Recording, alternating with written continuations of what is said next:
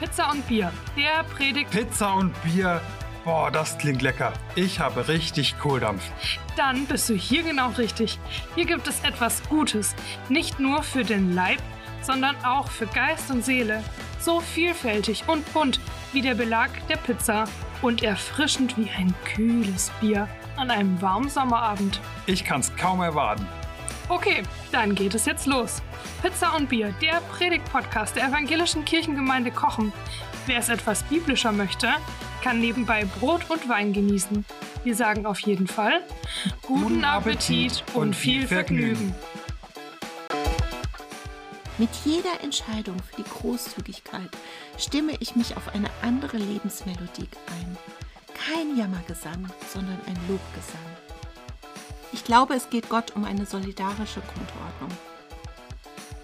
Großzügigkeit ist ein Anspruch Gottes an uns, aber er verändert auch unser Leben ganz massiv.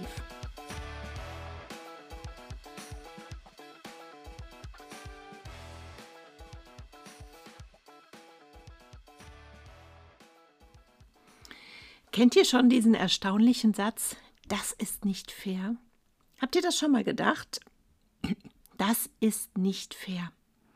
Zum Beispiel, als ein anderer schneller befördert wurde als du. Als du beim Sport immer nach den anderen in die Mannschaft gewählt wurdest. Als dein Nachbar mehr Geld von der Steuer zurückbekommen hat oder deine Geschwister bravere Kinder haben als du. Das ist nicht fair. Ich glaube, dass es unzählige Momente gibt, in denen wir dieses Gefühl haben, zu wenig vom Leben abzubekommen, nicht gut genug behandelt zu werden, in der Defensive zu sein. Und ja, vielleicht magst du das jetzt einfach mal mitsprechen. Das ist nicht fair. Na, das klingt doch so, als käme es von Herzen. Ich möchte euch ein kleines Experiment vorführen. Stellt euch vor, wir haben hier zwei freiwillige Personen. Zwei total nette Menschen. Und ich vermute mal, dass sie gerne Schokolade mögen. Jetzt gebe ich dem einen eine Tafel Schokolade. Na, und der freut sich so richtig. Ist doch auch schön, einfach so Schokolade zu bekommen. Und jetzt, aufgepasst, jetzt gebe ich dem anderen zwei Tafeln Schokolade. Und schaut mal, wie er sich freut. Wer sich aber nicht mehr freut, ist die erste Person. Und das ist doch total erstaunlich, denn eben fand sie es noch total toll. Jetzt stellt euch mal die beiden in ein paar Jahren vor. Angenommen, die beiden haben am gleichen Tag Geburtstag und ich gebe beiden ein Geschenk. Dem einen gebe ich eine Autogrammkarte seiner Lieblingsband. Und er ist total begeistert. Ich habe mir so viel Mühe gegeben, extra zu der Band hinzugehen und die ganzen Autogramme einzusammeln und er freut sich total. Ich gebe aber auch der anderen Person ein Geschenk. Und das ist eine Eintrittskarte zum Konzert für die Lieblingsband, auch mit Autogramm. Komischerweise ist die erste Person jetzt überhaupt nicht mehr begeistert. Er denkt sich, sie denkt sich, das ist nicht fair. Ich komme zu kurz, obwohl doch eben noch gerade alles total toll war.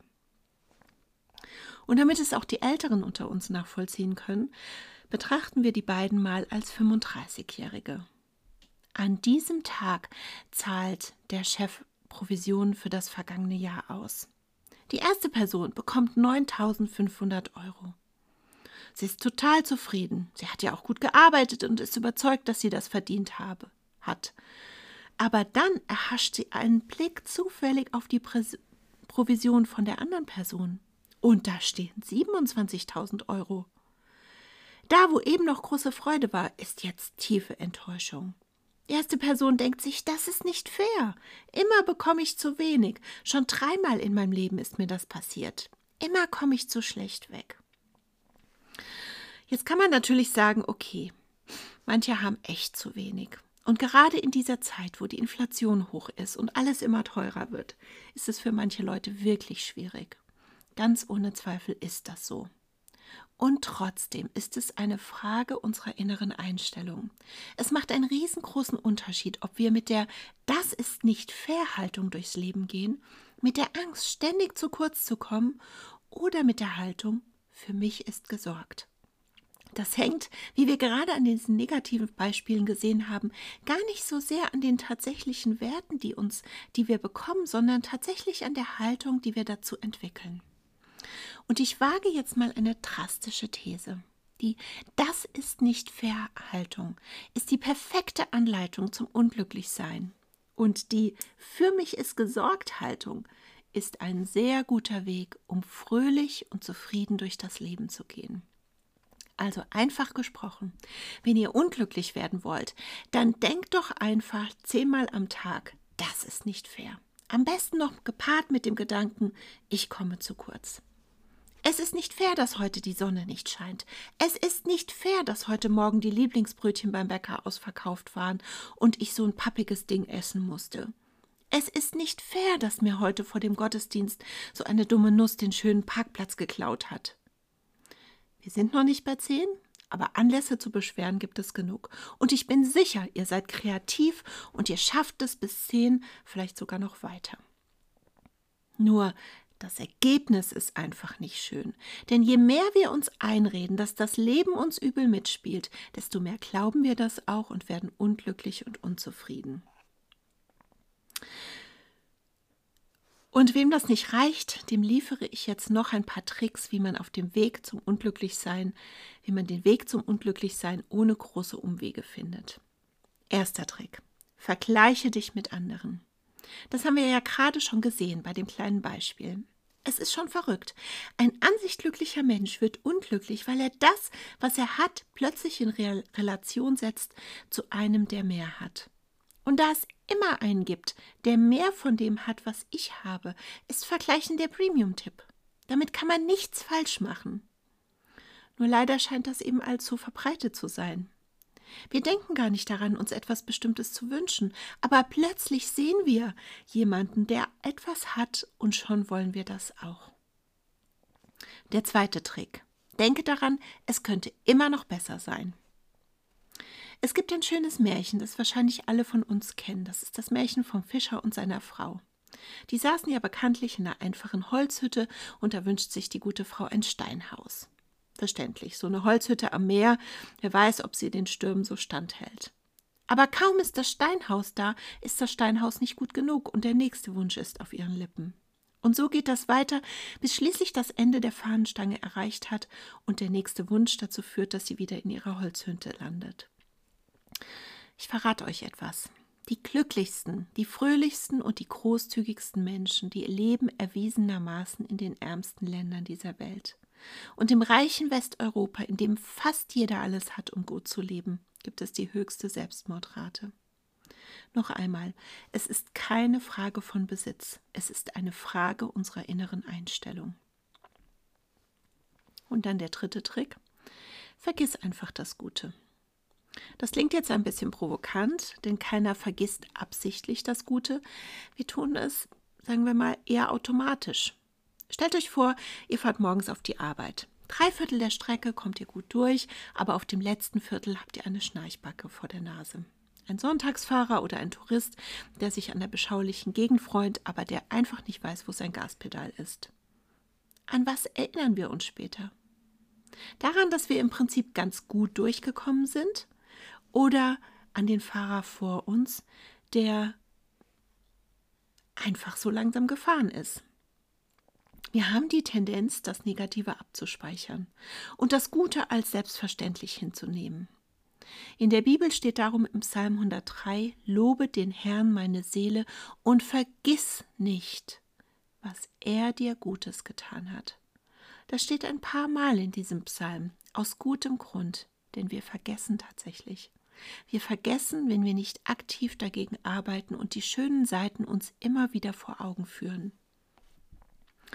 Drei Tricks habe ich euch genannt, wie man unglücklicher werden kann, wie man die Das ist nicht Verhaltung in seinem Leben kultivieren kann. Aber natürlich geht es heute nicht darum, sondern wir feiern Erntedank. Wir feiern heute die Großzügigkeit Gottes, mit der er uns das ganze Jahr beschenkt hat. Und wir nehmen diese Großzügigkeit zum Anlass, über unsere eigene Großzügigkeit nachzudenken. Und tatsächlich sprechen wir in unserer Gemeinde immer in dieser Jahreszeit über Großzügigkeit. Und wir tun das ganz oft unter dem Gesichtspunkt, dass Großzügigkeit vor allen Dingen uns gut tut. Sie ist ja das genaue Gegenteil zu der Das ist nicht fair, ich komme zu Kurzhaltung. Wer sich beschenkt fühlt, wer dankbar ist über das, was er hat, der gibt gerne und er gibt aus seinem gefühlten Überfluss weiter. Und umgekehrt, wer gibt, fühlt sein Reichtum doppelt. Aber wir müssen uns über Folgendes klar werden. Wir tragen bildlich gesprochen zwei Männchen auf unseren Schultern. Das eine raunt uns immer von links ins Ohr. Hey, schau doch mal, der andere hat viel mehr als du. Hey, das ist unfair. Oh Mann, ich wollte doch nur einen Keks. Ich wollte nicht nur einen Keks, ich wollte eine Sahnetorte. Menno, jeden Tag habe ich Pech. Immer läuft alles verkehrt in meinem Leben. Und das andere Männchen, das raunt von rechts ins Ohr. Schau mal, wie cool ist das denn? Da schenkt mir einfach so jemand einen Keks. Oh Mann, ich habe so einen tollen Chef, der hat mir einfach eine geniale Gratifikation gegeben. Hey, ich fühle mich so beschenkt, weil mir heute schon den ganzen Tag nette Leute begegnen. Da wollte mir einer den Parkplatz wegnehmen, aber wir sind ins Gespräch gekommen und wir haben uns so nett unterhalten. Zwei Männchen. Auf meinen beiden Schultern. Und beide reden ununterbrochen aber ich entscheide, wem ich zuhöre, wem ich Raum gebe und wen ich meine Gedanken und Gefühle bestimmen lasse. Großzügigkeit hängt nicht an Umständen. Großzügigkeit ist eine Entscheidung.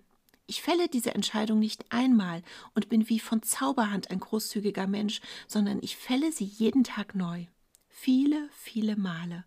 Und mit jeder Entscheidung zugunsten der Großzügigkeit verändert sich mein Herz. Und mit jeder Entscheidung für die Großzügigkeit beginne ich mein Leben anders zu sehen. Mit jeder Entscheidung für die Großzügigkeit stimme ich mich auf eine andere Lebensmelodie ein. Kein Jammergesang, sondern ein Lobgesang. Großzügigkeit ist tatsächlich auch etwas, was Gott von uns möchte. Im 1. Timotheus 6, Verse 17 bis 19 heißt es, Gib denjenigen, die in der jetzigen Zeit reich sind, die Anweisung, nicht überheblich zu sein. Sie sollen ihre Hoffnung nicht auf etwas so Unsicheres wie Reichtum setzen, sondern auf Gott. Er gibt uns alles im Überfluss und wir dürfen es genießen. Die Reichen sollen Gutes tun und großzügig sein mit guten Werken, freigebig und bereit mit anderen zu teilen. So schaffen sie sich eine bleibende Grundlage für die Zukunft, damit sie das wahre Leben erringen können. Da sind ein paar Sätze enthalten, die es wirklich in sich haben. Gott gibt uns alles im Überfluss. Und wie wäre es, wenn wir uns das jeden Tag sagen? Gott gibt mir genug, mehr als genug, im Überfluss. Und noch besser, ich darf es tatsächlich auch genießen. Klar, wir sind auch aufgefordert zu teilen und großzügig zu sein, uns großzügig zu verhalten. Warum? Warum ist Gott das so wichtig? Ich glaube, es geht Gott um eine solidarische Grundordnung. Er möchte, dass alle Menschen gut leben können, arme und reiche. Und interessanterweise gibt es da im Alten Testament schon ganz markante Regeln dazu. Zum Beispiel, dass wir von allem, was wir haben, den zehnten Teil abgeben sollen. Wir sollen unseren Zehnten abgeben an Gott, um gute Dinge zu tun, um die Gemeinde zu unterstützen, damit sie wiederum Menschen dienen kann, um selbst Ärmere zu unterstützen. Und zwar nicht nur im Bedarfsfall, sondern als eine beständige Regel. Und es gab zudem das sogenannte Jubeljahr, in dem alle 50 Menschen, äh, alle 50 Jahre alle Schulden erlassen werden sollen. Alle Menschen, die sich in Schuldsklaverei befanden, die sollen dann freigelassen werden, weil Gott einfach möchte, dass Geld nicht Menschen versklavt. Und in dem Vers enthalten ist dieser Satz, so schaffen sie sich eine bleibende Grundlage für die Zukunft, damit sie das wahre Leben erringen können. Wir sollen einfach durch unsere großzügige Grundhaltung verstehen, dass das wahre Leben nicht in unserem Reichtum besteht, sondern dass Reichtum so viel mehr ist als noch Geld. Beziehungen zum Beispiel. Großzügigkeit ist ein Anspruch Gottes an uns, aber er verändert auch unser Leben ganz massiv. Wir schaffen uns eine bleibende Grundlage für die Zukunft, wenn wir unsere Hoffnung nicht auf unseren materiellen Reichtum setzen, sondern auf Gott allein. Dadurch erlangen wir das wahre Leben, das reicher ist als das, was wir uns mit Geld erkaufen können. Amen. Hat es dich gestärkt? Dann gib diesen Podcast gerne weiter an Menschen, denen er ebenfalls gut tun könnte. Hast du einen Verbesserungsvorschlag? Dann melde dich gerne bei uns. Möchtest du regelmäßig über Anliegen der Gemeinde informiert sein?